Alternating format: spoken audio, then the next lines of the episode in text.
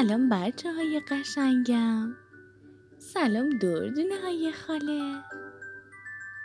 امشب اومدیم با هم دیگه قصه مورچه بی‌دقت رو بشنویم. آماده هستین بچه ها؟ چشماتون رو ببندین. چشما بسته. آفرین. یکی بود، یکی نبود. غیر از خدای مهربون هیچ کس نبود. توی یه جنگل دور آقا مورچه با دوستش که اسمش سوسکی بود با همدیگه زندگی می‌کردن. یه شب زمستونی که هوا خیلی هم سرد بود تا خود صبح برف می اومد بچه ها. آقا مورچه قصه ما و سوسکی تو خونشون خوابیده بودن. بخاری کوچیکشونم روشن بود اما نمیتونست خونه اونا رو گرم کنه چون هوا خیلی سرد بود بچه ها.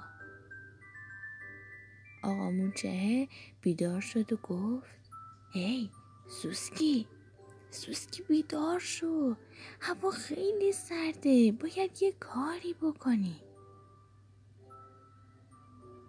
بعدم یه ذره فکر کرد و گفت آها فهمیدم، الان تمام شعله های گاز رو روشن میکنیم تا خونه گرم بشه.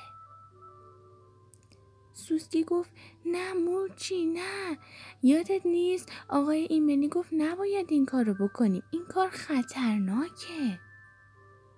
اما بچه ها مورچی قصه ما به حرف سوسکی گوش نداد و رفت و شعله های گاز رو روشن کرد. کم کم خونه گرم شد اما چون بوی گاز تو خونه پیچیده بود آقا مورچه قصه ما رفت و پنجره رو باز کرد. چند دقیقه بعد صدای در اومد.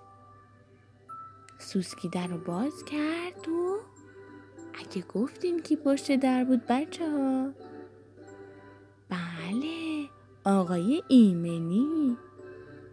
آقای ایمنی گفت داشتم رد می شدم دیدم پنجرتون توی این سرما بازه و بوی گاز میاد. بگین ببینم چه خبره اینجا بچه ها؟ بعدش هم سوسکی کل ماجرا رو برای آقای ایمنی تعریف کرد. آقای ایمنی گفت کارتون خیلی خطرناکه.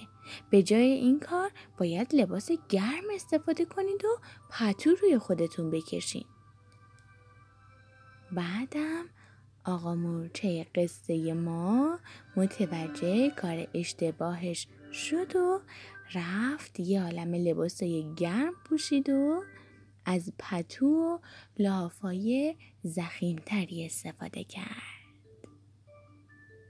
بله بچه‌ها جونم، یادتون نره که توی هوای سرد، توی هوای برفی و بارونی باید لباسه گرم بپوشی.